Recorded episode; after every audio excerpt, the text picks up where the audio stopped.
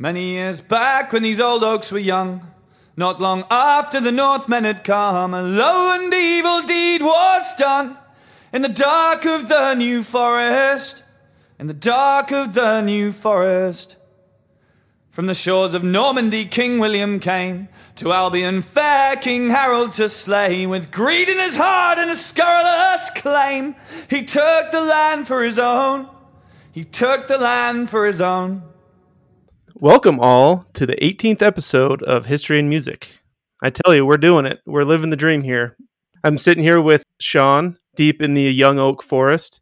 He's here to enlighten us with his deep esoteric knowledge and take us back to uh, to an age of conquest and tyranny and revenge. He and I were always here and we're always quick with the joke.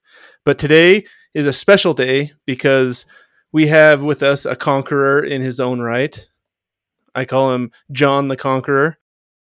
He's uh, he's joining us in the third chair, and he's provided a, a very good, noble song that deserves our collective attention. So please settle in for a harrowing tale of conquest, curses, and revenge. Ooh, I love the alliteration, Scott. Yeah, Was that off? The, was that off the cuff? that was That was totally off the cuff. Totally didn't write that down. How's it going, Sean? I am doing well. Um, we're having some technical difficulties, um, which seems to be our our uh, mo lately, but uh, doing good. Yeah, Just had so, just had some Zaxby's for dinner, so I'm I'm ready to go, man. some chicken, huh? Yeah, ready ready to ready to kill some Anglo Saxons or some Normans, depending on you know where you stand on the issue. Well, I had uh, I had um, sushi from a uh, uh, grocery store, so I'm ready Well, to that's go not gonna- I, might That's gonna end up- really well. I might have to get up and go to the bathroom halfway through this. Um, well, like I said earlier, we're we're also here joined by John Taylor. How's it going? Good evening. I good. Oh, do, doing great. My my dinner was uh, uh, not even worth mentioning. We won't even we won't even address it. Uh, Something, I- well, something embarrassing. no, it was it was a hamburger, uh, which actually is great. It, we're, we're, I, I, I plan on talking about that actually a little bit later. Okay. Um, but It's going to come up later.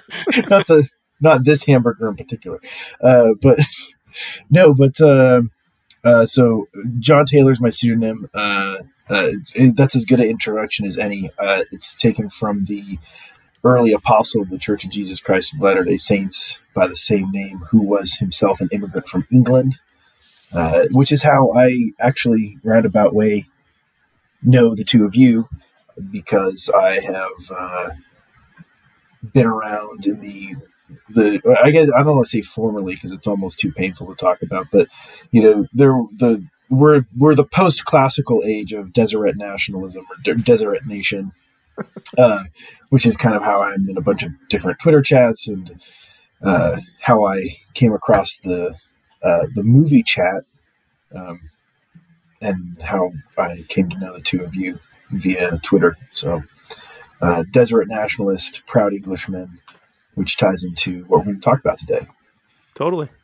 I like that. So, uh, John Taylor, the apostle, later the prophet of the church, is that how you Right. identify?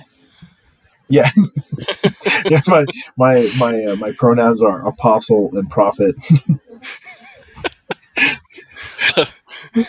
president, I guess you president. Yeah, uh, Yeah, President, pres- Lord's el- anointed. elder, elder, and president are my are my pronouns. Please.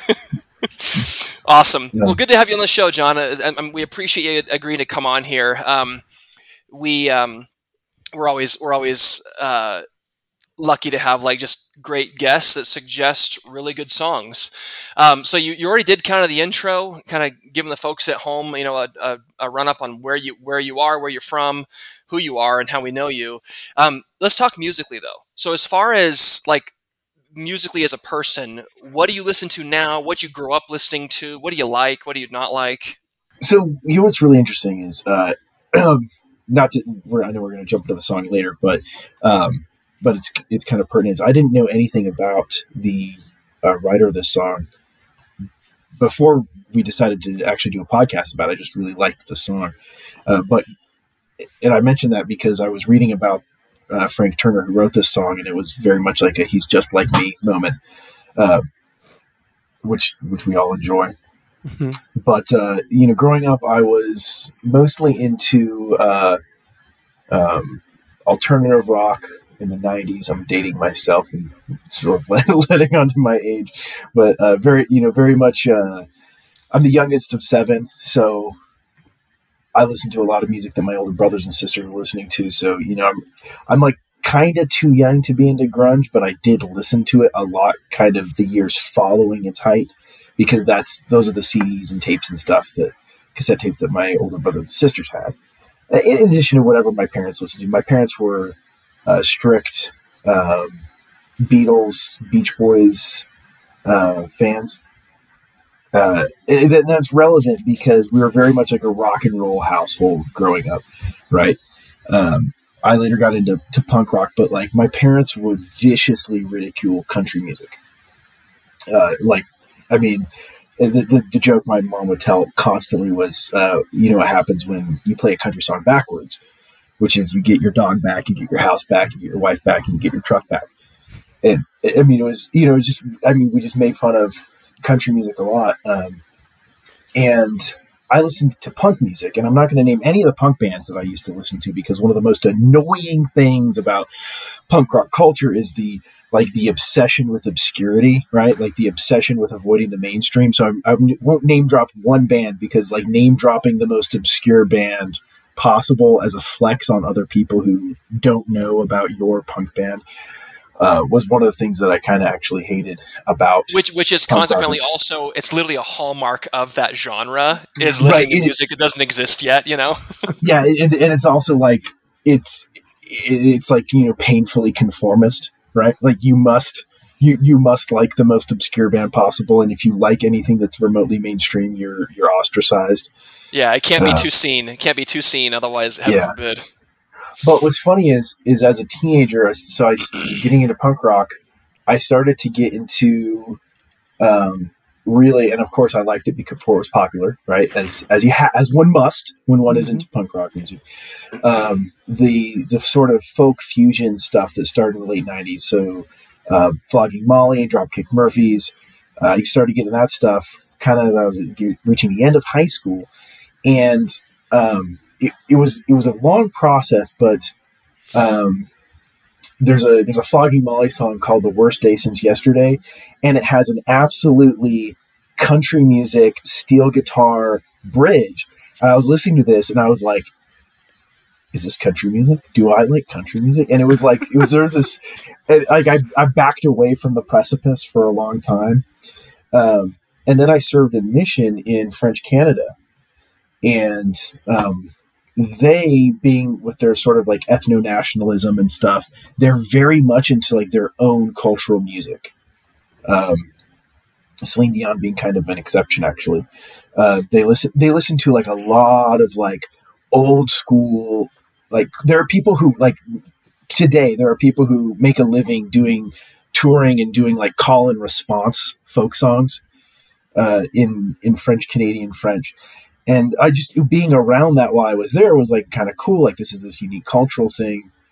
And so there was like kind of like the Irish punk fusion thing that was going on, and then there was this like French Canadian thing that that I thought was cool. And, and so I came back and I, after I served a mission for the Church of Jesus Christ of Latter-day Saints, I come home and I'm just listening to a lot of different like folk music. And there was like a day that I just like woke up and realized that I liked a, what is essentially country music, right? Like I realized that I, I, was listening to like Johnny Cash and being like, well, it's still kind of folk music, and then realizing that no, it's, it's actually just country music. Um, and so that's actually what I listen to. Like I, I, sometimes I'll get nostalgic and listen to like '90s alternative and stuff, but I, I mostly listen to a lot of, and I still listen to some punk music here and there. Um, but I mostly listen to a lot of this like folk music, old, older country music, uh, folk fusion uh, type stuff. It's and that's how I that's just, that's just how I came across this. It was just like a Pandora suggest off of a channel that I had curated for all this like Irish whatever stuff. That's awesome. I, I actually cool. had a a pretty similar uh, kind of musical upbringing, very rock and roll fa- family. My dad was really into Van Halen and and like Boston and Beatles and all that. Um, and and I think my mom actually said the exact same joke to me um, about about the country song backwards. Um, but yeah, Well, and, but and it country was music later. lost its way in the 70s, right? So, like, when my parents were young, I mean, they used to joke about, because this is a real song, Drop Kick Me Jesus Through the Goalposts of Life. That, that was a, a real title to a real country song. Uh, because, you know, rock and roll kind of killed country music for a while. Yeah, yeah, and, Well, you and listen- Sorry, I, I kind of I kind of had a awakening with country music a little bit too. It, it was like shortly after my mission, where like I was uh, doing construction work, like framing my dad's house, and and I think Brooks and Dunn came on, um, and I was like, oh, I, was actually rocking out to it, like, oh, this is pretty sweet. I, I didn't I don't know. Um, I think something changed, and I didn't realize until that something changed in my brain until that, and didn't realize until that song came on. And So I, I've got a theory on this because the same thing happened to me. I had the same up, upbringing as basically you guys because we're all the same. We're all the same generation. But Yeah. um, I, I, I always because in my family we grew up. Everyone hated country. My dad would Mhm. always make fun of the Rhinestone Cowboy song. That, that was always like his go-to, like make fun of country song. Um, and so when I got home from my mission as well, all of a sudden I'm like, you know what? This is kind of. I'm kind of feeling this. You know, I, I, I all of a sudden I relate to it. My theory is is that when you get a little closer to the spirit, all of a sudden it's like, you know what? This is touching me. I don't know why. Yeah. Just in a small way. no, it's like because my mom would always talk about like it's just so sappy and like it's like it, it's like the there's no nuance to the sappiness. It's just right in your face. But Well, like you know, so- kind of like it. Well, so you know, what's, well, so what's funny about this, right, is that I knew nothing about Frank Turner, so I decided well, I, it, I hadn't. Uh, it had been a while since I'd listened to the podcast. I did when you guys first talked about me coming on. I went and listened to a couple episodes, and um, as I was getting ready, I was like, you know, we're going to talk more like like it's history and music. Is it like the history or is it like the music? So I was like, I better I better bone up a little bit on both.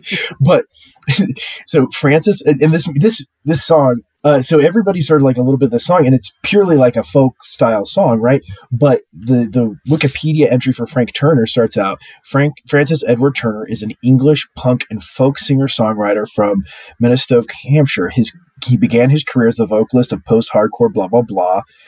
Uh, and embarked upon a primarily acoustic based solo career following the band split in 2005. So Frank Turner has been on the exact same journey uh, that we have now, as far as I know. Uh, Mr. Turner is not a member of the Church of Jesus Christ of Latter Day Saints.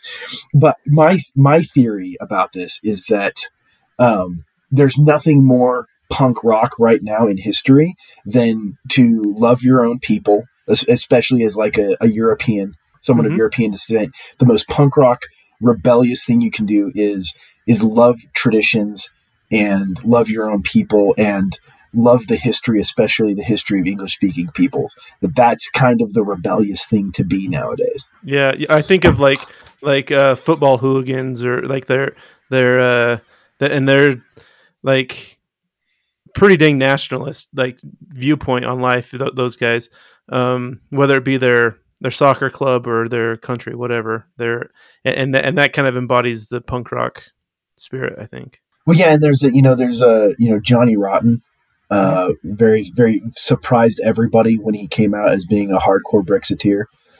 Um, you know, there there was I think there's a sense that you know, um, back when being you know just uh, blithely accused of racism and nationalism wasn't as common, writing off the the the punk rockers or whatever as as fascists or Nazis or whatever, when most of them are, are essentially doing it in. Uh, we're just ahead of their time, right? They were doing it as a meme before lots of people were doing it as a meme.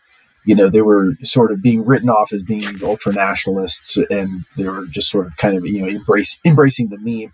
And you even have the '90s, maybe '80s, uh, alternative classic "Take the Skinheads Bowling."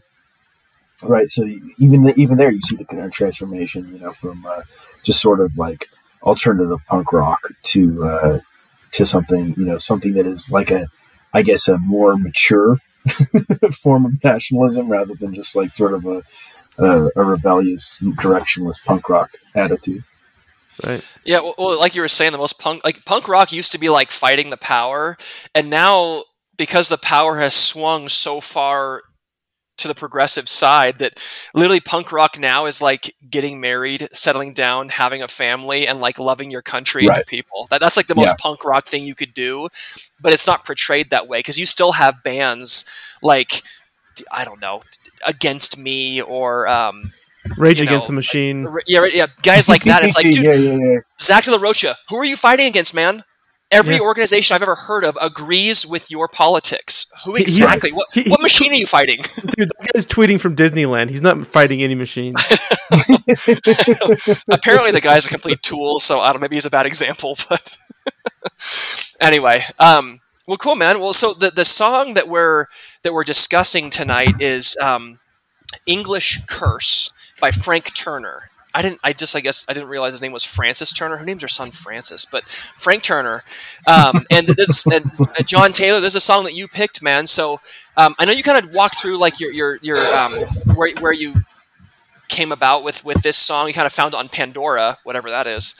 Um, and uh, I- but other than that, do you have any do you have any special ties? yeah, it's, yeah. Wait, is this, like, is, is that like SoundCloud? Is it like similar to SoundCloud, or? um, so is is is are, I mean, are, are you like of English descent, and so it kind of spoke to you that way, or like what's what's your your love of the song?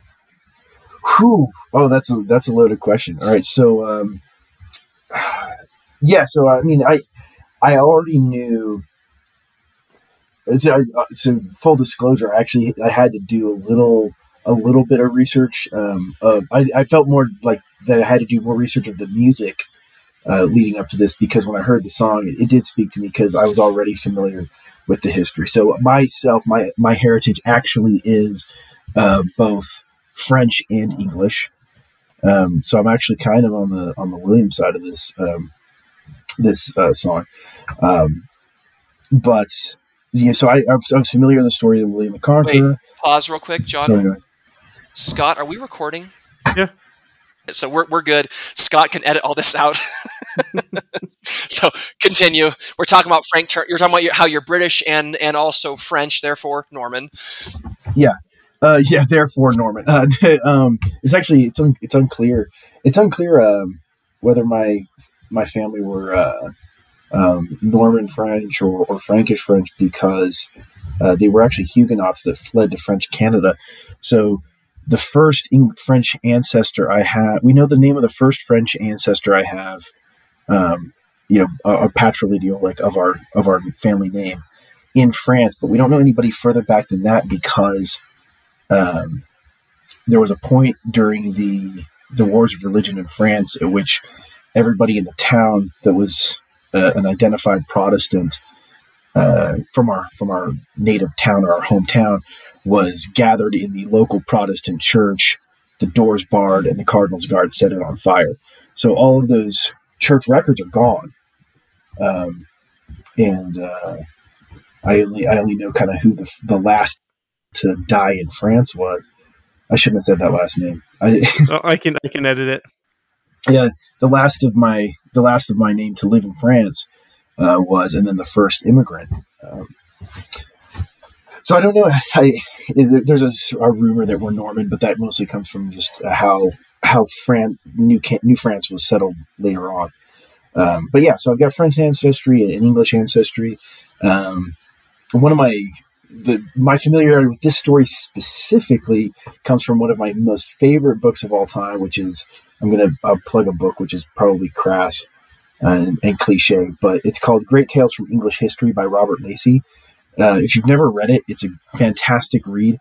Uh, each chapter is a vin- is, is a self-contained vignette on a famous person or event from English history. So you can you can read each each chapter start to finish on its own hmm but you but they're also in chronological order, so you can just read the book start to finish as just a very cursory, uh, really really entertaining uh, history of of the English people. And there's a th- so I'm gonna I'm gonna be selfish here. I listened to the canoe episode in that preparation for this, Because And it's the same time period. right? And it was so you know because I, I wanted to listen to an episode today to kind of get the flow of the of the of the podcast and um, there's a there's a, I have to pedantically correct something from the canoe episode, which was somebody said that the Anglo Saxons, Saxony is in Germany, and then Anglo Saxons because they mix with the English, but Anglia is actually also a region in Germany. Um, that was me that said that, by the way. So I'm, feel free I'm, to. Yeah, yeah. Sorry. Fine. Go ahead. Um, and there, there's actually a, there's actually a third tribe that nobody ever talks about called the Utah, which are from Jutland. Right. Uh, I always thought it was pronounced Jute. No, is it Utah? Jutland. I think it's pronounced Jutland today. I think back then okay. it would have been might have been like Jutland. Yeah, um, like I can't. Yeah. I can't quite say, but uh, basically well, that's part. Danes. That's part of the Ute Peninsula in like Denmark or something, isn't it? Yeah, yeah. So they were basically like so the Danes the Danes were are a tribe that occupied that peninsula after the Utes left for England, uh, along with the Anglos and the Saxons. Uh, and it, it, I only mention it because, like, English as a language and a, as a culture is is relatively young, right? So English as a language, distinct from German, uh, as a self-contained culture in Britain, uh, really starts when they you know come over in like the late I think 700s or 600s, something like that, or maybe early 800s. Um, but uh, they were they were they were totally distinct uh, from the natives, which were basically the Scots and the Welsh. In fact, Welsh is an Anglo-Saxon word for foreigner.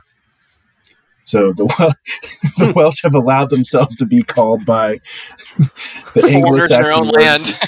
yeah, yeah, foreigners. Exactly, exactly. Foreigners in their own land. Um, Sorry, Wales. Next time, next time, next time, stay independent yeah.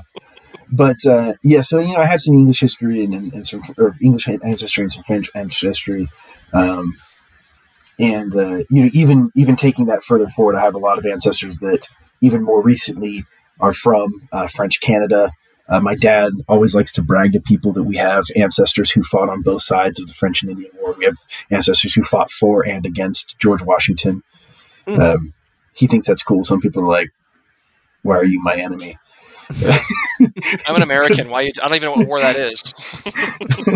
um, but yeah, so you know, when I heard the when I heard the song, I, I, I was familiar with the story, and so I was immediately engrossed in the narrative uh, of the story and, and what it was what it was talking about. Well, yeah, and the song doesn't uh, waste any time getting into it too. Yeah, yeah, yeah. Well, and and it, so with, without further ado, the song. I, I, one one comment I want to make is it there it's funny because if you look at the lyrics it literally says it starts with an instrumental there is, there are no instruments it's it's literally a folk song frank turner wrote right and it, it's so well written and it's so uh, historically rich that a lot of people think that he's just doing a, a, a new rendition or his right. own version right. of an old folk song and he's not he wrote this and there's there, I think it's a certain kind of guy that has this sort of talent. Uh, Dave King, who is from Dublin, Ireland, he's a singer of Flogging Molly, has a similar talent because they also have songs like this where it's like a folk song and you're like this yeah. could have been 500 years ago and you wouldn't even know. And um, we're, we're going to say something, John. Sorry. Yeah, so that's, that's, one of the so one of the things I, I love. I, I, have it as my notes. Something I want to talk about is um, this this song. Uh, I really captures the spirit. I think of um, of the Anglo-Saxon culture that's discussing, uh, be, precisely because it imitates a form of folk song that is uh, is like uniquely English, right? So like the the total lack of instrumentation. When we think of like folk music that our ancestors, a lot of it really is like Scottish, Irish, uh, Welsh, English. Because English almost died as a language directly as a result of the Norman conquest, there's not very much English folk music that has has survived at all. Uh, it, there, you you would be hard pressed to identify any music today that you could say that its sort of musical roots are in English folk music because it, basically doesn't even really exist as a category. And so uh, there's a couple of things I really like about it: the lack of instrumentation, which is kind of like a uniquely English um, English thing. Uh, it's a murder ballad, which is a a part of uh, Anglo uh, folk music. Um, if you've ever, um, I think Johnny Cash, like down, I think it's called "Down by the Ohio" or "Down by the Down by the Ohio River," um, or uh, Lord, what's it called? Lord Randall. Um, Lord Randall's another famous one. So, uh, ballads about murder are like a really common theme in English folk music, and then um, I'm not a I'm not a musical expert. I do know I do like play an instrument or two, but Um, I think it follows the same meter throughout the entire song, but there's this very distinct rhythmic change between the verse and the chorus, um, where uh, meter changes, like meter changes mid song, are also a thing that you you find in a lot of older, Hmm. like medieval English folk songs that you don't typically find in music that's popular today. So Yeah, all so- those all those things are like I, I love the fact that he really really captures the essence of it. Yeah, and that's that's what I was going to add is that supposedly a lot of that was intentional. Like so, this this uh, the song is um, I don't even think it's the most popular song from this album, but the album is called "England Keep My Bones," and it's from like 2011, so it's like over 10 years old. This is one of the songs on that album, and Frank Turner, when he wrote this album, it's like his fourth. I think it's like his fourth album he wrote. Um, when he wrote it, he said he said that he wanted to write an album that was celebrating, in his words, Englishness. Englishness and the idea of being English. And so he named the, the album England Keep My Bones, which is a Shakespeare reference. Again, another well known Englishman. Um, and the the like the, the cadence and like the tune that he's doing that you're talking about john that was all intentional. He said that he had been listening to a lot of like folk music and he kind of did he, he basically sort of parroted in a way like the old style of singing a folk song where you you know you repeat the first verse last again and all these different things and that was all intentional to try and sound as authentic as possible and i think he hit it out of the park. Um, but we should uh we should probably get into it though we've been doing a lot of preamble here what do you think scott yeah, let's do it.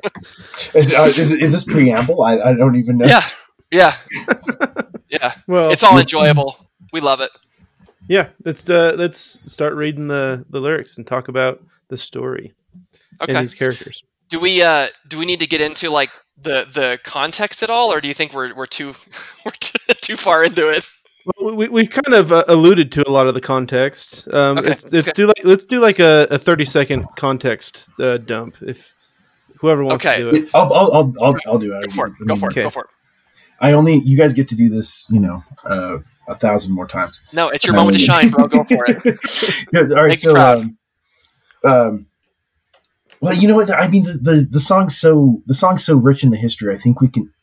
I mean, the, the do you think it'll come context. out is- as we do it I think it'll just come out as Okay, we okay, just okay, we yeah. just jump in because I don't want We're to rehash it more We're than once. Yeah, We're we good. we kind of had the same thought last last uh, episode with Greg, where it's like it's just kind of funny to fun to to to discover it as you go through the the lyrics. So Yeah. I like. should it. we say should we at least say the time period or you guys or no Yeah, I think it's a. I think it's the 1100s. yeah yeah it is this this is this is um Uh, Talking about- There's actually Yeah. a specific date. I, it's it's rare to have like a very specific date, uh, but this oh they is have a- the they have the actual day yeah Yeah. yeah, the second Yeah. of August, 1100. Right. right exactly okay cool sorry let's Let, let's let me go ahead and take you get back to the second of August. Yes. 1100. yeah. It was a time of okay. So, um, why don't we get into the intro? Um, should we, Scott? You want to start with the intro? Yeah, verse I'll read there? it. It it starts with many years back when the old oaks were young, not long after the Northmen had come, a low and evil deed was done in the dark of the new forest. In the dark of the new forest. Kind of a just wetting your whistle a little bit. Yeah, so there's a there's there's a couple things. I, I really liked what Sean said about uh, about you know capturing Englishness. So you've got the oak, which is I mean just super symbolic of England. Uh, you, you've got the you know rivers of blood speech that talks about the the, the English oak, right? Um, the Northmen, which was their their uh, their word for the Norse for the Normans, and then I like also there's you know there's two things going on here a low a low deed and that's not even we don't use that word in that context anymore that's a- an extremely old meaning for that word to say that some he's you know he's low born or whatever so uh, it, you're really it really just the vocabulary there takes you right into it in the new forest there's a historical context there which is um, that you know william uh, william when he invaded uh, took and this is kind of what the song's really about is William took a bunch of lands of the, the Anglo Saxons when he conquers. He heavily taxes the Anglo Saxon nobles. And he actually, he mostly, for the most part, just completely takes away all of their titles and gives it to his French relatives. And then, even then, takes away a bunch of lands from the church and creates a new. That's why it's called the New Forest. Is he just takes away a bunch of people's farms and creates a forest for his own hunting pleasure, which is really extremely aristocratic, you know, uh, top down behavior. Or, or based, depending on your uh, where you stand, where you stand on the on the Norman question.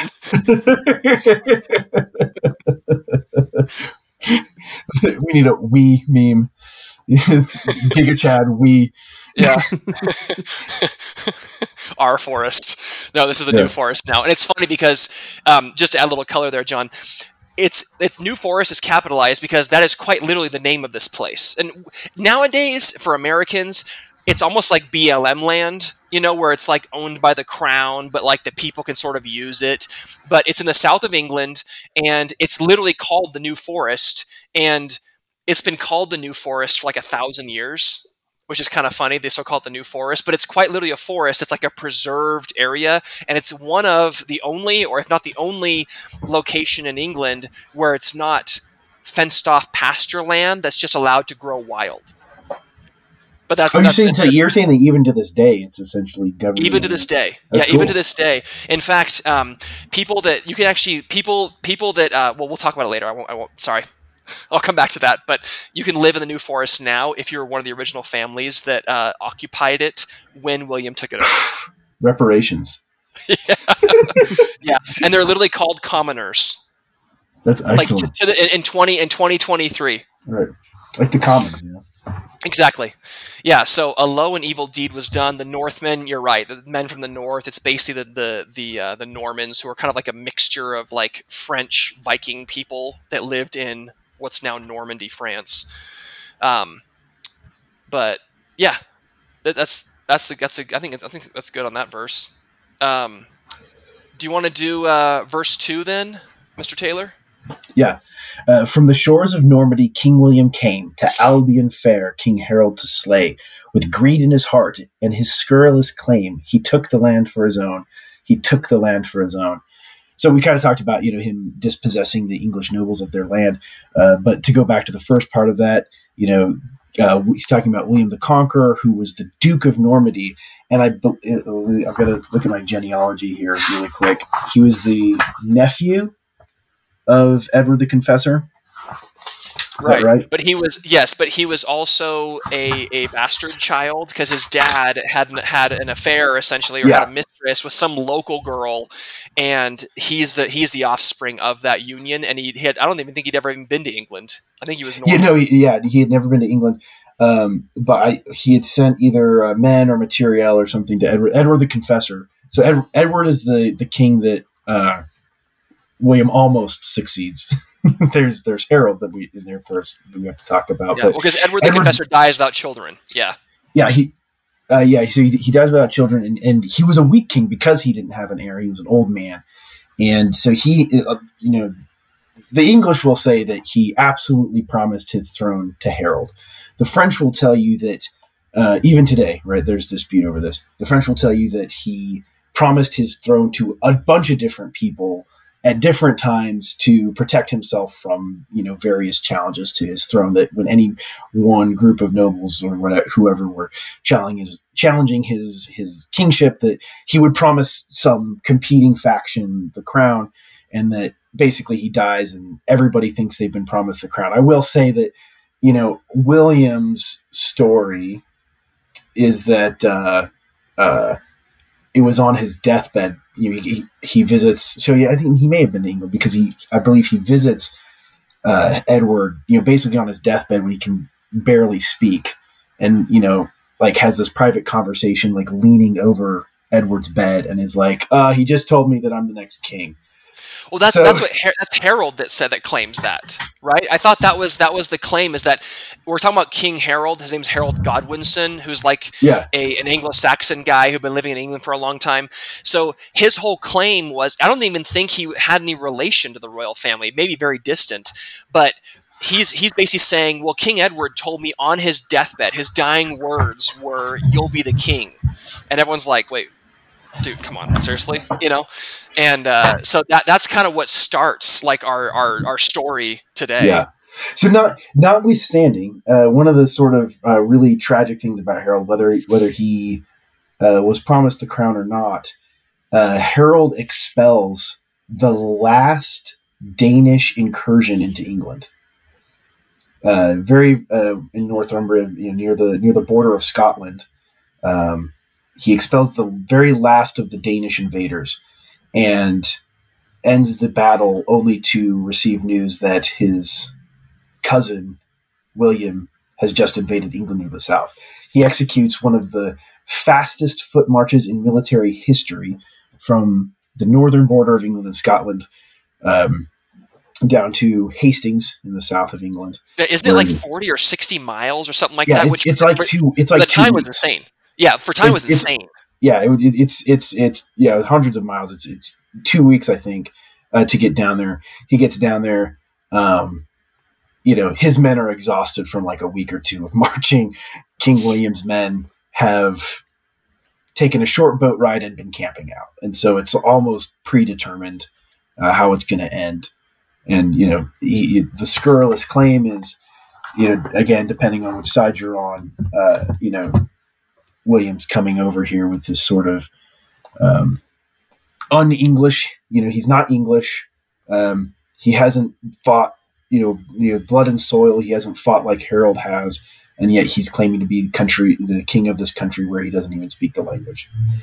Yeah, and it, it's interesting because it says from the shores of Normandy. That's northern France. That's where that's where King William. That's who we're talking about. William the First, William the Conqueror, William the Bastard. It, all of them is what he's known by. William the Conqueror is probably the one that most people would have heard him by, of him by.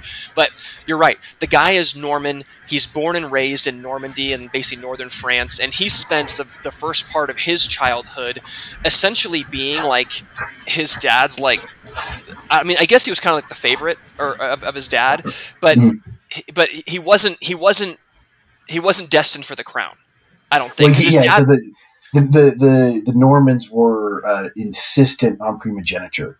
So, so as the father is Duke of Normandy, and that's part of that's part of uh, you know uh, William marrying a girl from Flanders. You know his father trying to negotiate all this stuff with with Het- Edward on his behalf. He's he's trying to find a place for his son because he does love William.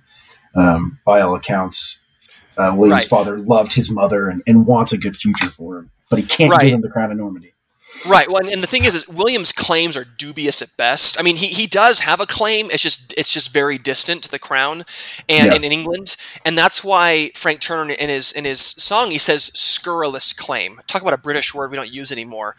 It literally means that word literally means vulgar.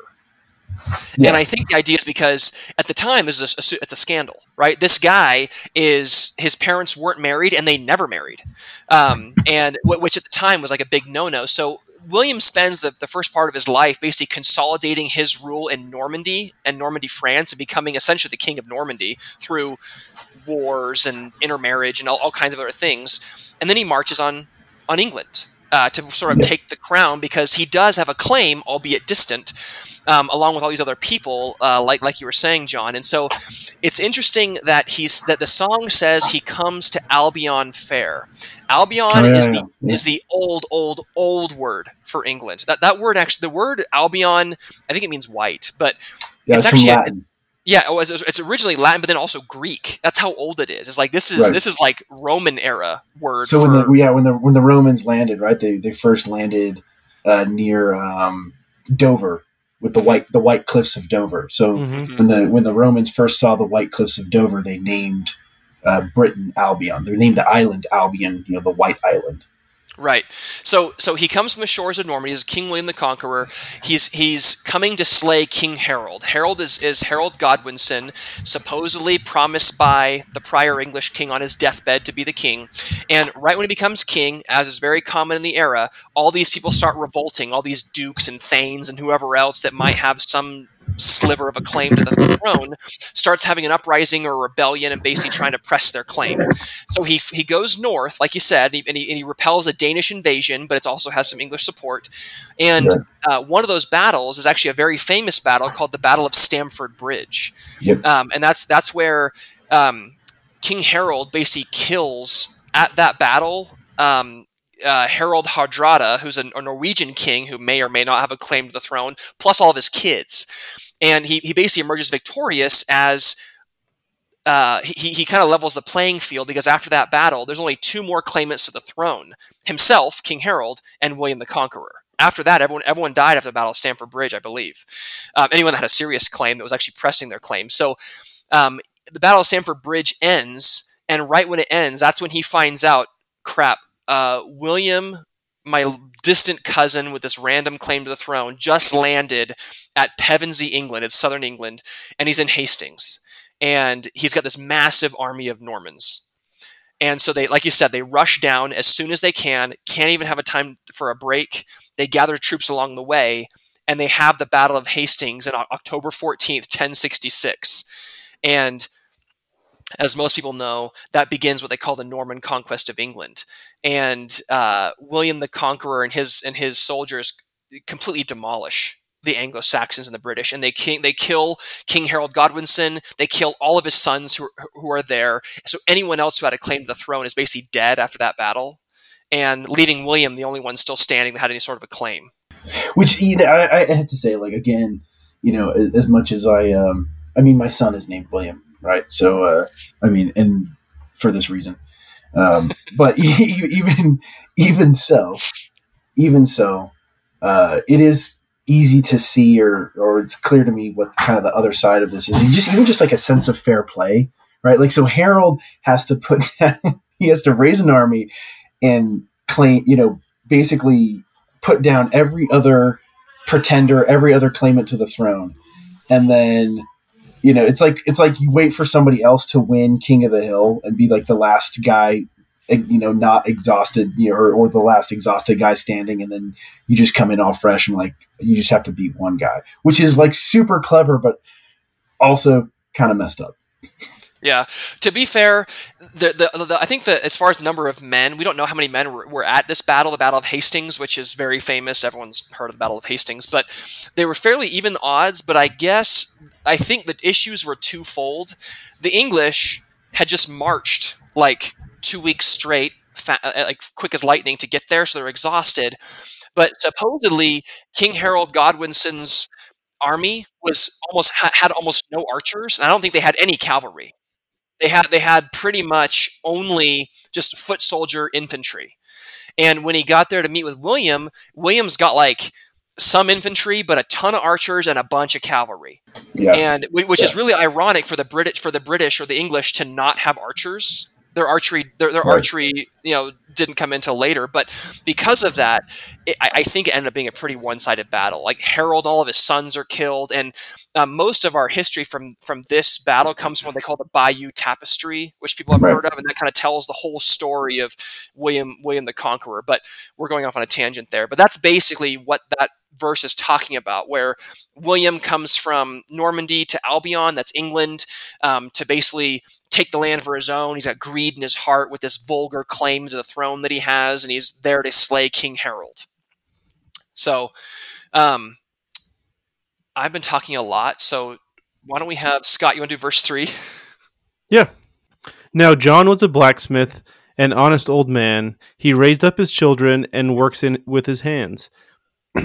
at his family's forge in a patch of land in the in the dark of the New Forest. In the dark of the New Forest. So I think yes. this is the first part where we go fictional, right? We go into the the folk story aspect. Yeah, this guy, this guy's made up. Just John, this, but he's but his name's John Smith, right? So like again, going back to the you know, the essence of Englishness, you can't think of a a more English name than John Smith or a more English profession than being a blacksmith. So, you know, this is John Doe. This is you know Joe Regular, Joe the Schmo. Every, the everyman. Yeah. yeah, this is yeah, every the everyman who lives in the forest. It's not it's it's not even the new forest yet, right? Like he just lives on his land, and owning land is, is, is a particularly English thing. Um, I'm going to go off on a, like a, a side tangent here, where um, uh, because un, under my pseudonym, I uh, before a bunch of my a bunch of uh, disgusting communists tried to ruin the lives of me and my friends uh, by exposing us on uh, on Twitter. Um, you know, I, I, I had this extremely successful Twitter uh, thread where I broke down the history of, of beef in England, and, and, basically, you know, the English going way way back to the Witan uh, had a tradition of respecting individual property rights um, that eventually evolves evolves into to capitalism, a system that the English adopt earlier than than everybody else. Um, and this is this is gonna this is relevant to the song, right? And the, the refrain that we're gonna hear later. But owning owning land as a commoner, or owning land even just like as a middle class person, is something that is at this time, I mean, just essentially completely unheard of in anywhere but England because England is this it's a tiny little island, which makes it a little bit easier to protect. It's why it's been you know well you know much sought after by a bunch of other Europeans, and it's been a wealthier country than the rest of Europe for a very very long time. Again, part of which owing to it being this sort of island fortress, and then also um, them having this tradition of of respecting the rights of commoners and respecting the rights of common men. Because why build anything if the king's just going to come along and take it, right? Um, and there's this there's this sense in, across many many centuries of English history where know, respect for the individual right uh, is what allows people to believe that they can build something uh, permanent for their family. The, the, the, thing about beef was about how uh, you know cows are actually really really expensive to to grow, uh, which is why like Europeans for a long time would never like they basically only belong to like the gentry. Um, but regular Englishmen eat beef because like a regular Englishman can become middle class, can become moderately wealthy in a way that other Europeans uh, can't, and that's been true for a very very long time. So taking an Englishman's land is just about the most un-English thing you can do right? Like a, a writ, a writ of uh, uh, what is it called? A, a bill of attainder. You guys ever heard? You, if you're familiar with that expression, a bill of attainder is a yeah. is a bill is a law that's written to uh, dispossess a specific individual. So we can write a tax that's universally applicable to everybody. That's fair, but the you know take Sean's land law, right? If, we, are going to pass, you know, House Bill 207, the the bill to take Sean's business away from him, like that is uh, that's you know it's it's written in the Constitution because that's been a, a, right of Englishmen for a very very long time is that you can't uh, you can't target an individual's property, uh, even as even as the monarch. Yeah, well, and, and that's what that's what that because so that you're right. This John that whole that whole verse is something that that Frank Turner made up. It's not there's I mean there is based in history, but he's not referring to a specific John blacksmith guy that we have record of. But exactly right. So th- that's the whole kind of the vibe of this song is that William is this conqueror. It's in his name, right? And he's literally just here to take all of our land. And that's what he did with this new forest. Is he he comes here. The new forest is is uh, in in southern England, like we said earlier, and what he basically did was there was already a forest there, but there was like some farmsteads and some hamlets here or there, and he basically consolidated all of them. It's I forget what it is, like fifteen thousand acres. It's some crazy amount of land for English standards, and makes it essentially a national park in the year 1079. Um, and he just basically says, okay, you guys can all leave. This is now the Nova Foresta, the new forest. And it's, it's, it's, it's owned by the crown. It's for the king to hunt in. But, um, contrary to what this song would have you believe, uh, William, before he died, he actually kind of I don't want to say deeded, but he allowed the people that had lived in the vicinity of the of the new forest or what became the new forest to continue to live there and uh, let their livestock graze without an enclosure or a pasture on that land and that has been perpetuated from that time 1079 all the way until today. And they're they're quite you can look it up. They're literally called new forest commoners or new forest foresters. And they're they're british people who have ties to this land where they raise their cattle or their horses or their sheep or whatever and they're allowed by the crown to let them run through this forest to forage and then they gather them up every year to like you know sell off the young or you know butcher the old ones or whatever. Um, and uh, they, I, I was reading, they recently did a poll of like these these these commoners in this area of like why do you continue to do this it's 2023 this is so old it's, it's crazy how old how old this, this practice is why do you still do it and yeah. like i forget what it was like 80% of them said this is quite literally in my blood We've been doing this for Yeah. a thousand years. It's quite literally in my Yeah. blood. So I don't know. I think I think I think it's pretty cool. That is awesome. So, yeah, I mean, you know, that- so so, uh, so this is this is something I, I want to talk a, li- a little bit. I think I alluded to this a little bit, um, but I think now's a good time. So you said you know, it's it's in your blood. One of the things I like about this song is we've talked about its sort of essential Englishness, and it's really sad. I think that a lot of things that are sort of essentially English are taken for granted um, because ba- basically the world in a larger sense english people specifically and especially americans are fish that don't realize they're wet because they're floating in the ocean right? So they're floating in a sea of english culture and they don't recognize it as english culture because you don't think of yourself as you know you don't think of yourself as swimming in a sea of air. It's just it's just the air that's around you right?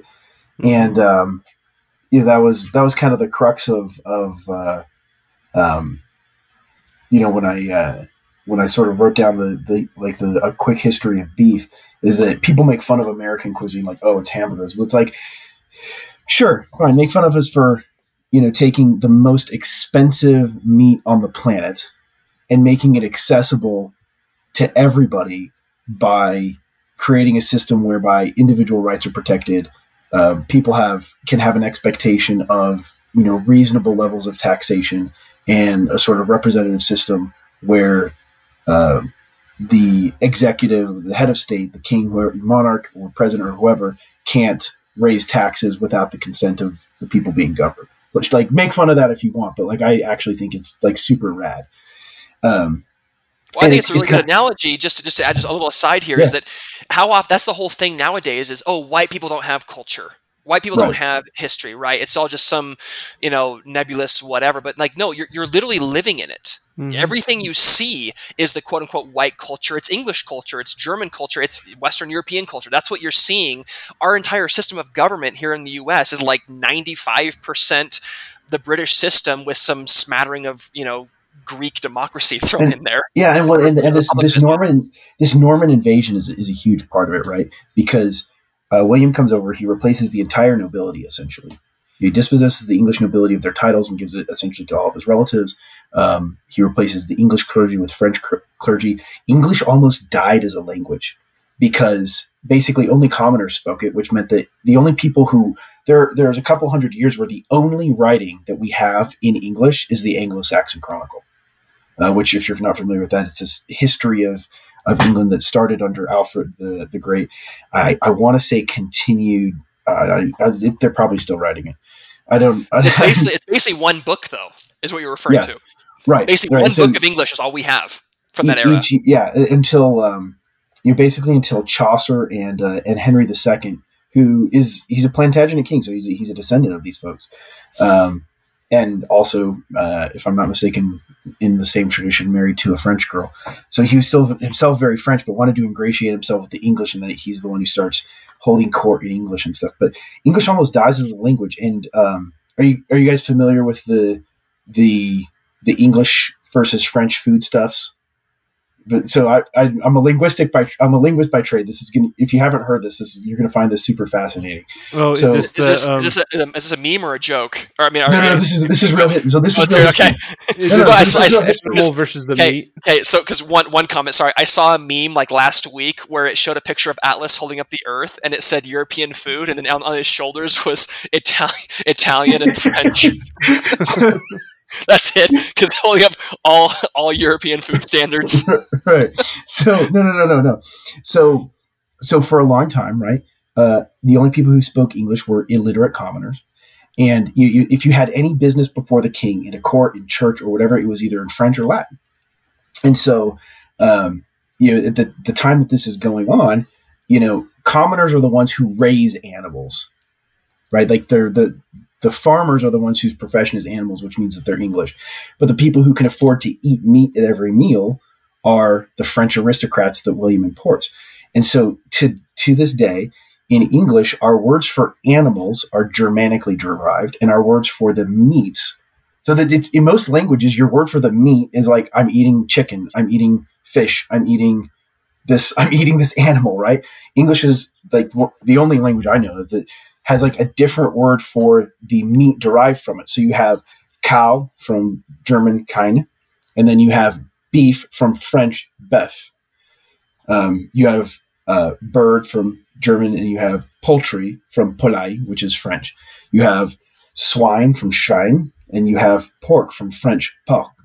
So, like our words for meats are, are French derived, and, and this is goes this goes across the entire English language, where um, you know it bothered me in school when we talk about like uh, when actually because I took French in high school.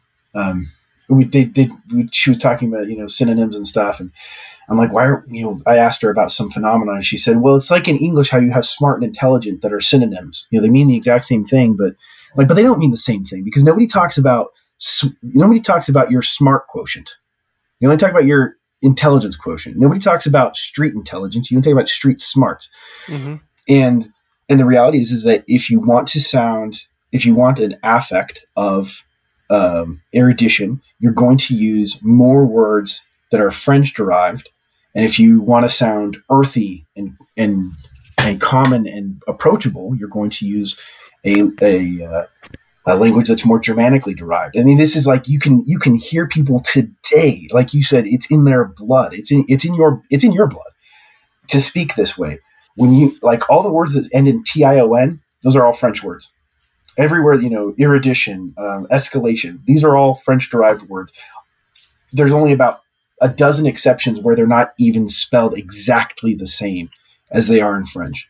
So when you write academically, uh, it's about 30% English, so Anglo-Saxon uh, words and 70% French words. When you're like hmm. writing academically or um, professionally or whatever, when you speak, with your family, it's it's a it's reverse. It's about seventy percent Anglo-Saxon words and only thirty percent uh, Frankish or Latin derived words.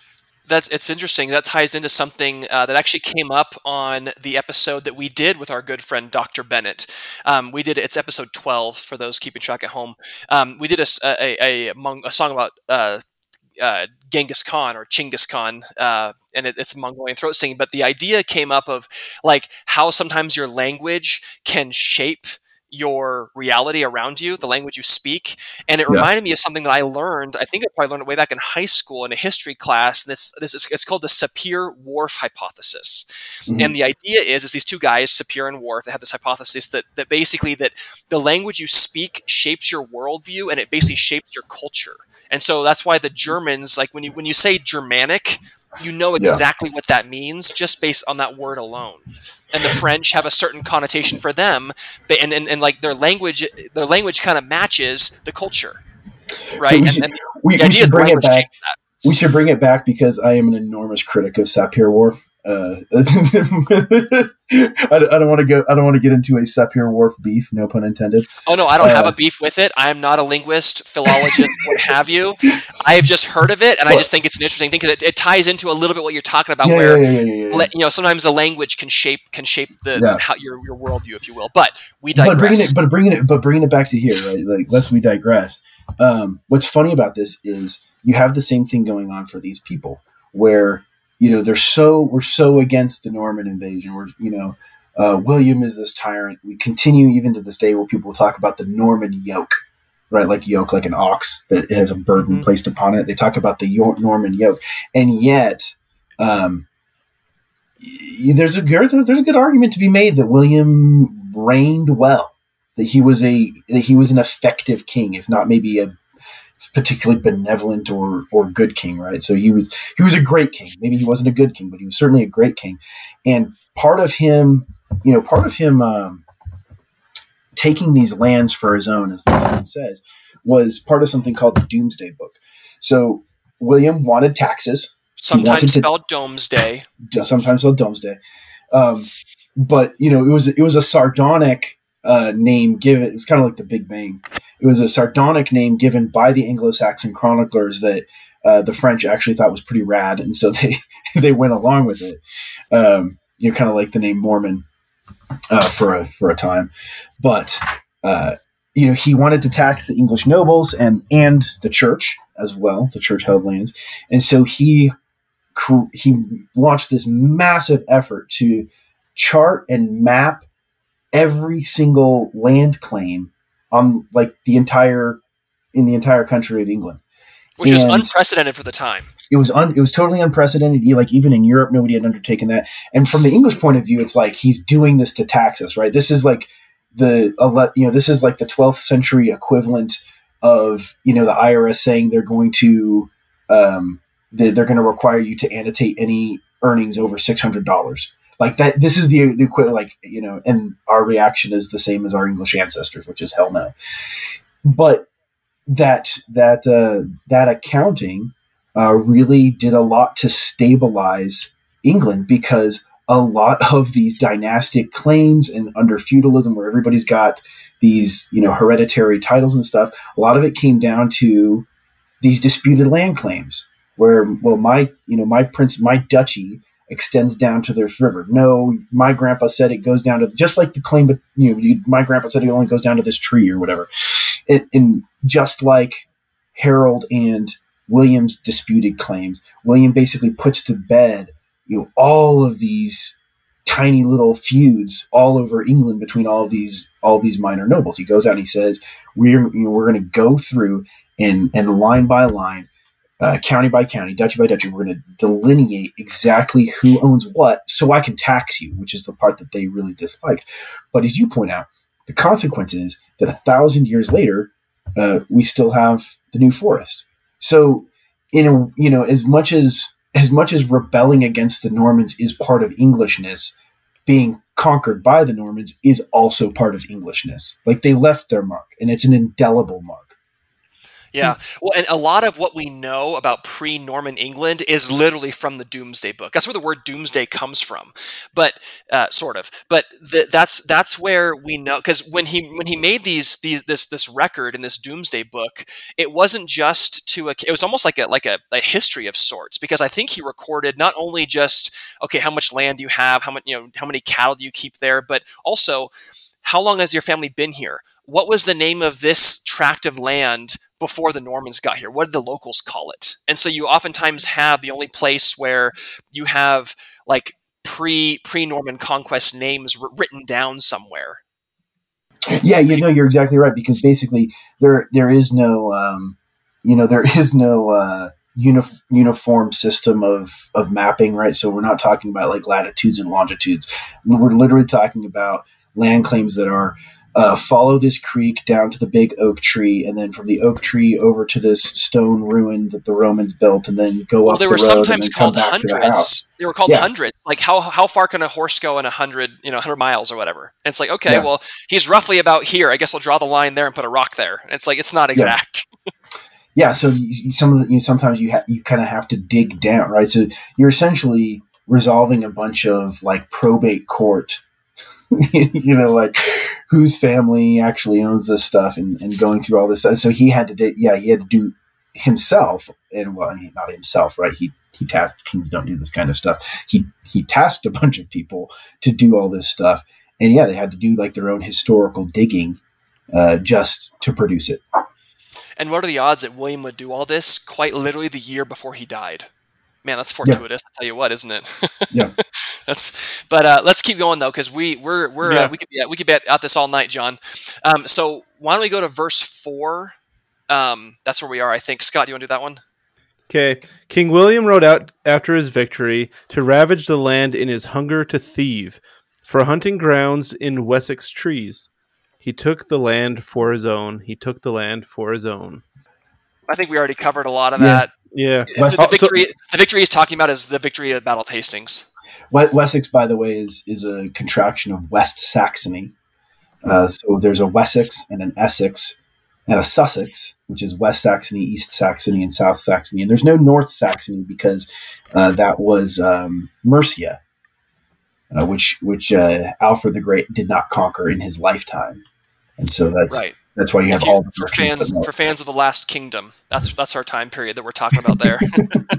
Yeah. Um, but I- yeah, and, and it's actually it's interesting to point out the time period we're talking about is almost um, our episode uh, thirteen, Canute the Great, King of Yeah. Danish Pride. This is this is just after that time period because I Right. think Edward the Confessor is like Canute the Great's nephew, or I forget the connection, but it's not too far removed from that episode, but same time period. So we still have literally Vikings like doing raids on you know English Right. coast stuff like that. So that's the era we're talking about here. But yeah, so he wrote out of his vic- he wrote it out after his victory. That's Battle of uh, Hastings that we talked about to ravage the land and his hunger to thieve. Again, just insulting William's honor because the British don't like him.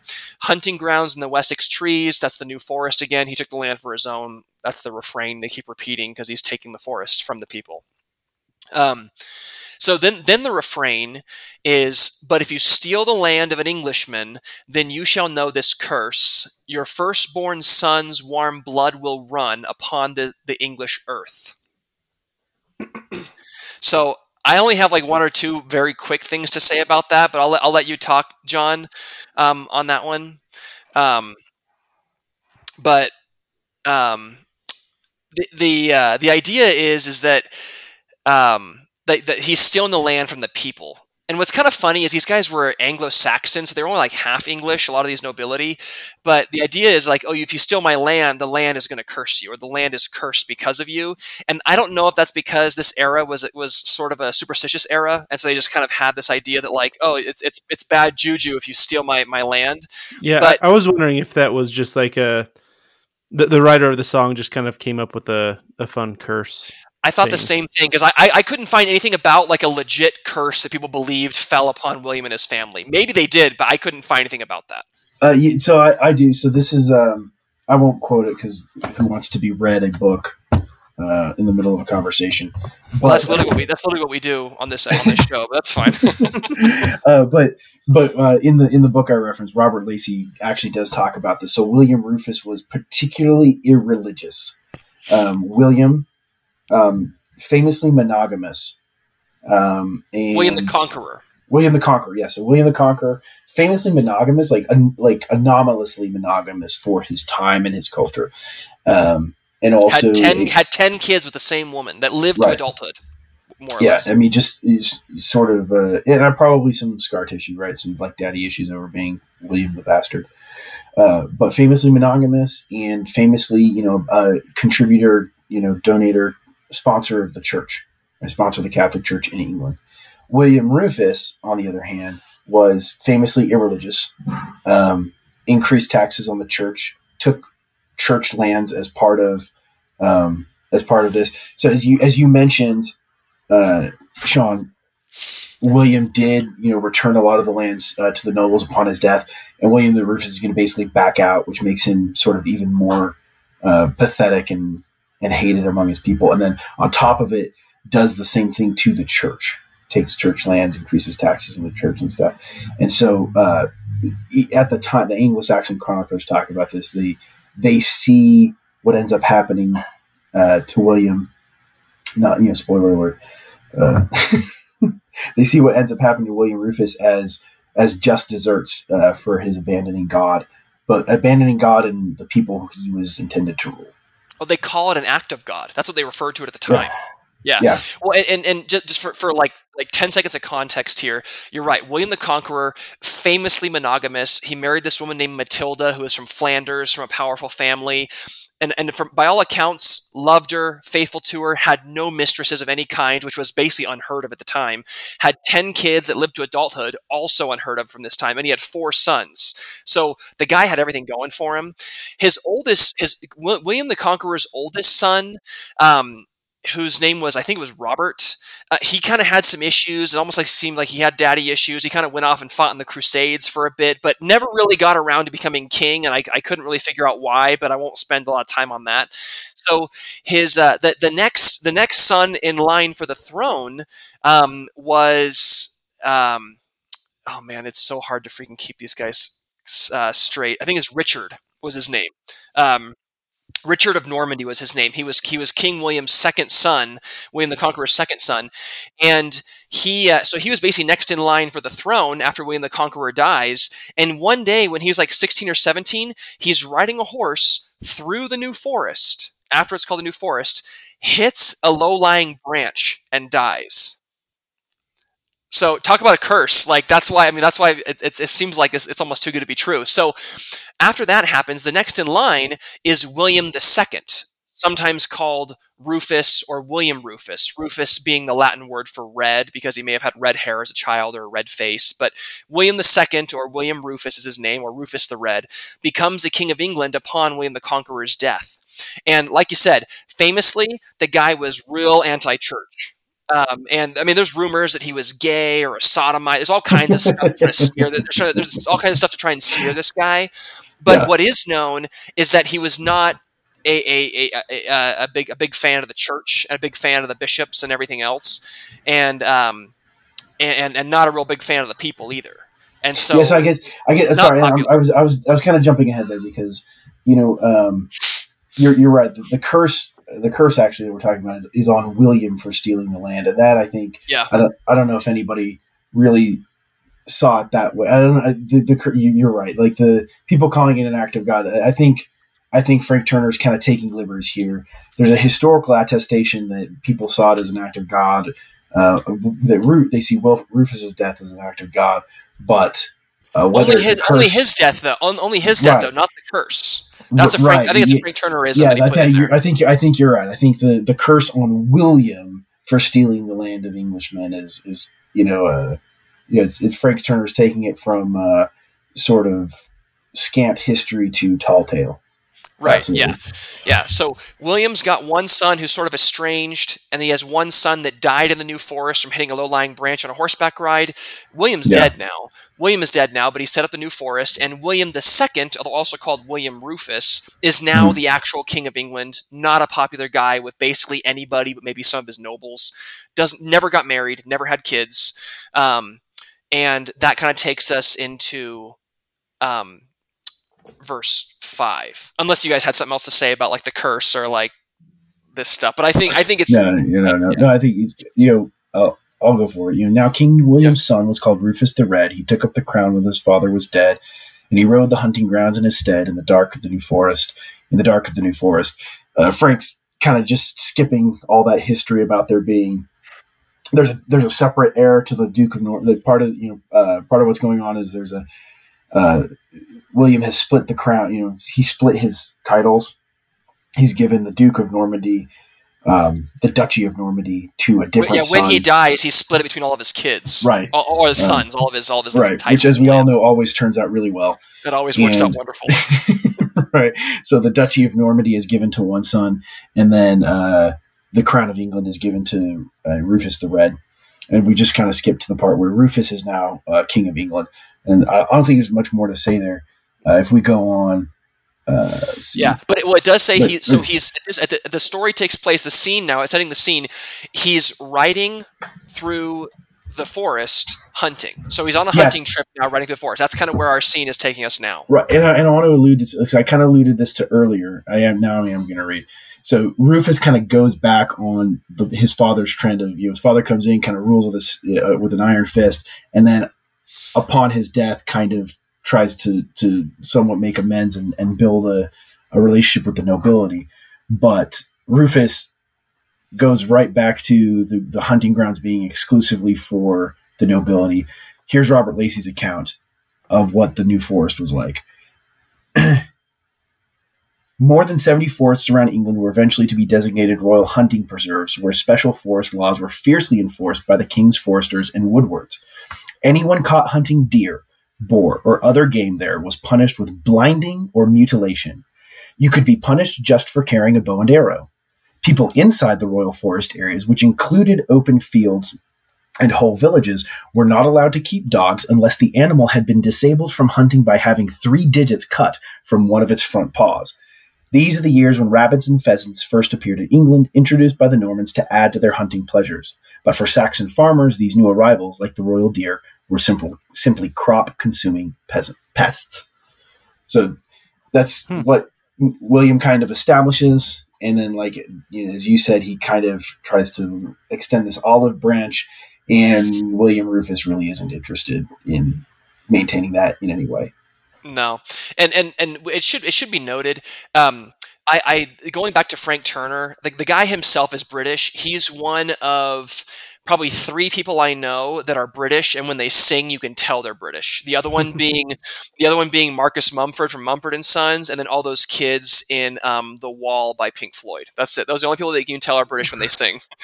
but um, I, I actually watched a couple live videos of him singing this song, and without fail, almost every time he's at a show doing this song, he starts off by saying, "Hey, you know, I'm Frank Turner. I'm from the south of England, a place called Hampshire. I'm gonna I'm gonna sing a song about something that happened um, near where I grew up in southern England, and it's a true story. This really happened." And I, I think it should be noted that Frank Turner himself, while he wasn't necessarily born in England, he was English because his parents were Mhm. English. He grew up um, outside Southampton in this little tiny town um, that's basically only like 30 or 40 miles from the New Forest. So he's he's writing a story about some place that he would have known as a child.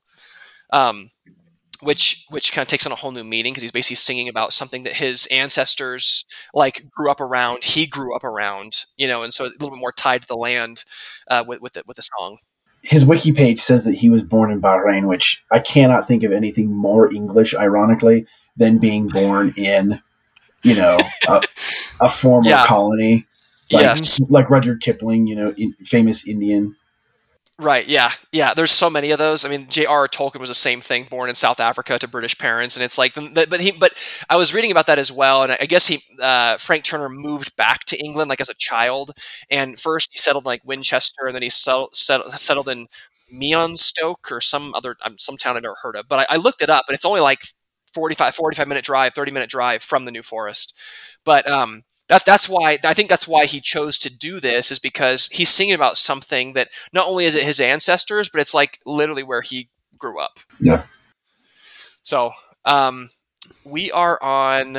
Let's see. We talked about the the. Um, we're at the verse six. Yeah, So, John's uh, curse. Yeah, Scott, why don't you do that one? But John's curse, it called out, and Walt Ty- Ty- Tyrrell fired low. His arrow struck Rufus with a sickening blow, and he fell from his horse to the ground below. And the land took him for its own. And the land took him for its own. So Lord Lord Tyrrell here is is one of John's, uh, sorry, who is one of William Rufus's uh, hunting friends, another Frenchman, and uh, He is a Your he is a noble, so he has a right to be there. yeah, yeah. So he's yeah. So he this isn't.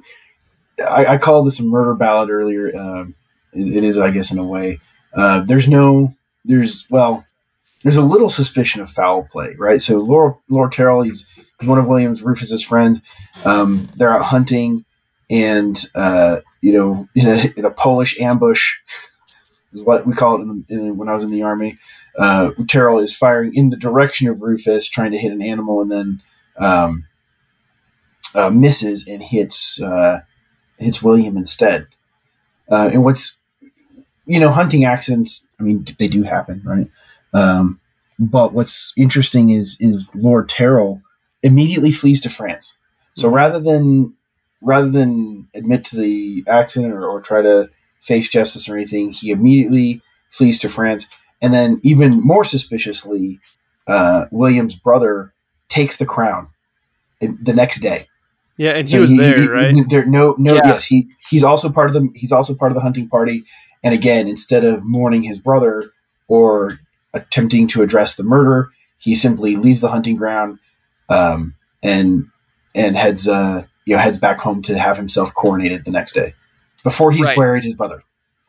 Right, and uh, that's I think his name's Robert, I think, but um, yeah, that's exactly right. So basically, they're going, they're hunting deer in in the New Forest, and it's this big hunting party, and you have the king, you have the king's little brother, who's sort of next in line to the throne, and a bunch of nobles.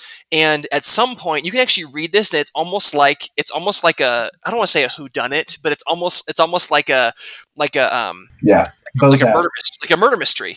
Yeah, like Knives Out. It's like, okay, who did it? You know, like where was he? Last time he was seen alive was here. Where were you? You know, and Who, so had the, who had the motivations? And, and yeah, the- exactly. Yeah, yeah, qui yeah. bono. So, um, but uh, but uh, so what happens is they're hunting these deer, and the party gets scattered. And remember, this new forest is like hundreds of acres in size, so it's massive.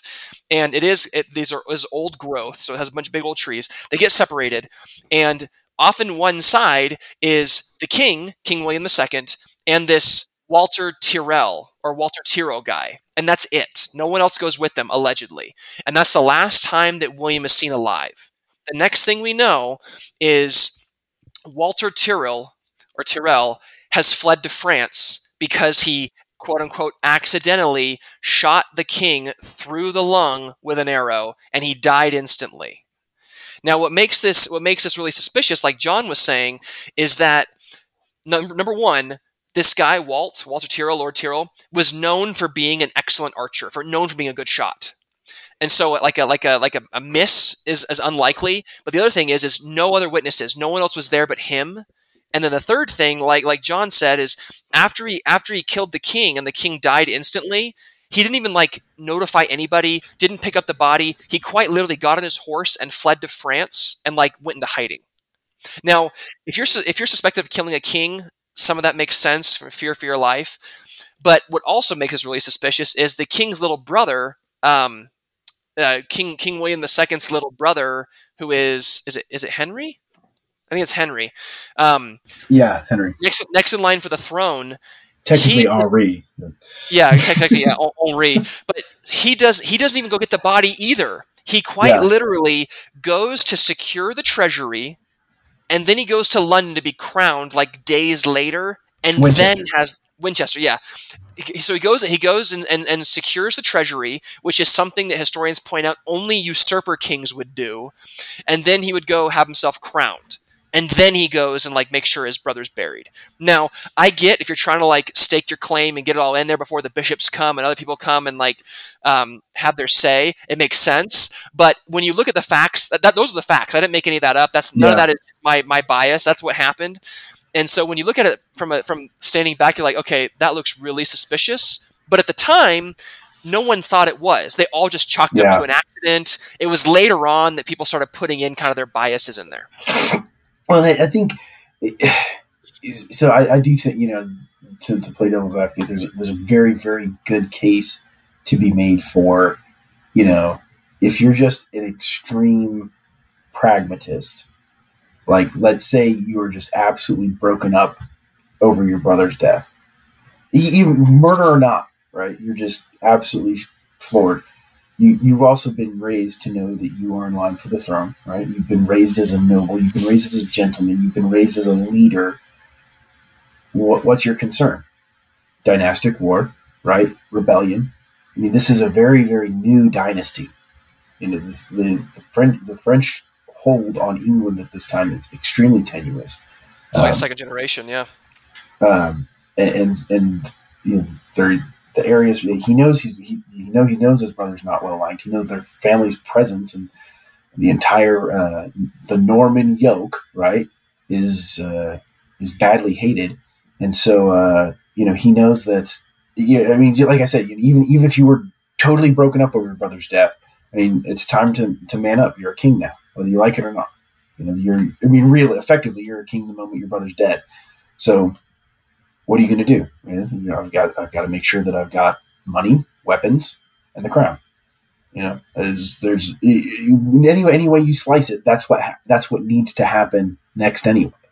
So I, I yeah. there's, I, you know, I think I think Tyrrell's actions are a lot more suspect than than his brothers, whether they were in on it, whether it was an accident or not, whether the brother was in on it or not. Uh, the, fact, the fact that Tyrrell fled to France, right? that their their families over there. I mean, you you think you if you thought you were going to get in trouble, you'd flee somewhere where uh, you know their cousins anywhere but and your Normandy. brothers. Yeah. anywhere but where anywhere but where your victim's family are also the monarchs. yeah. Yeah. Well, and uh, and what, what's what's interesting about this story too is because it's so freaking long ago. Like this this event that we're talking about um, is is from um, is from, let's see, when was this? We're talking about his death was on August 2nd of 1100. So that's when this happened. This event we're talking about, we know the exact date. August 2nd, 1100 is when, is when William II was killed by this arrow.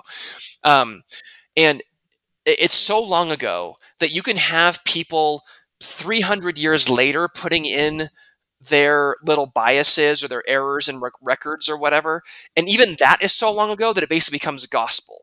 Mhm. because you'd have something 500 years later written about this where the guy just hated hated the normans and he's, he's saying all kinds of crazy stuff about william ii and and that's 500 years after this that's still 500 years from now 500 years ago like that, that's just so much time has passed Yeah. that you could you could have you could have all kinds of biases creep in there and you would never know because it was such a long time ago like this is barely written down you know it's written down on a tapestry for the most part Yep. but but uh I have a fun little uh, fact. The um, Sir Walter Tyrrell. Apparently, he there's there's still a uh, uh, pub named after him. Just Yeah, right. we- just west of, west of Southampton. Yeah, right down the right down the road from where this happened. They have a pub Mhm. for him, and actually, so allegedly, the spot where um, William II died, there there used to be a tree growing there, allegedly. But Mhm. today, you can actually go there today, and there's a big like obelisk thing there Yeah. that was that was put up in the 1800s that basically allegedly marks the spot, and that spot we don't really know if that's where he died but it's sort of tradition holds that's where he died but king george III, like george washington tyrant king george like revolutionary war king george visited that spot and there's like an engraving there that like him and his wife went to visit it like revolutionary war era like it's just so long ago and it's so steeped in history it's amazing it's just it blows my mind but awesome. Yes, there is a pub named after the guy that killed him, um, and there's also that the spot is marked where he died. Um, but then it says that the land took him for its own. So rather than him taking the land, the land's taking him back, meaning he's Yeah. taking him. He's buried. Well, and, and I and I think you know it's it's it's evocative of the curse, right? Like this was this was re- retributed for uh, Rufus uh, spurning God, and um, um, my wife's annoyed at how long we've been talking. Sorry, we won't go off. it. We won't go off it. We're almost done. I don't I don't do this very often. It's okay.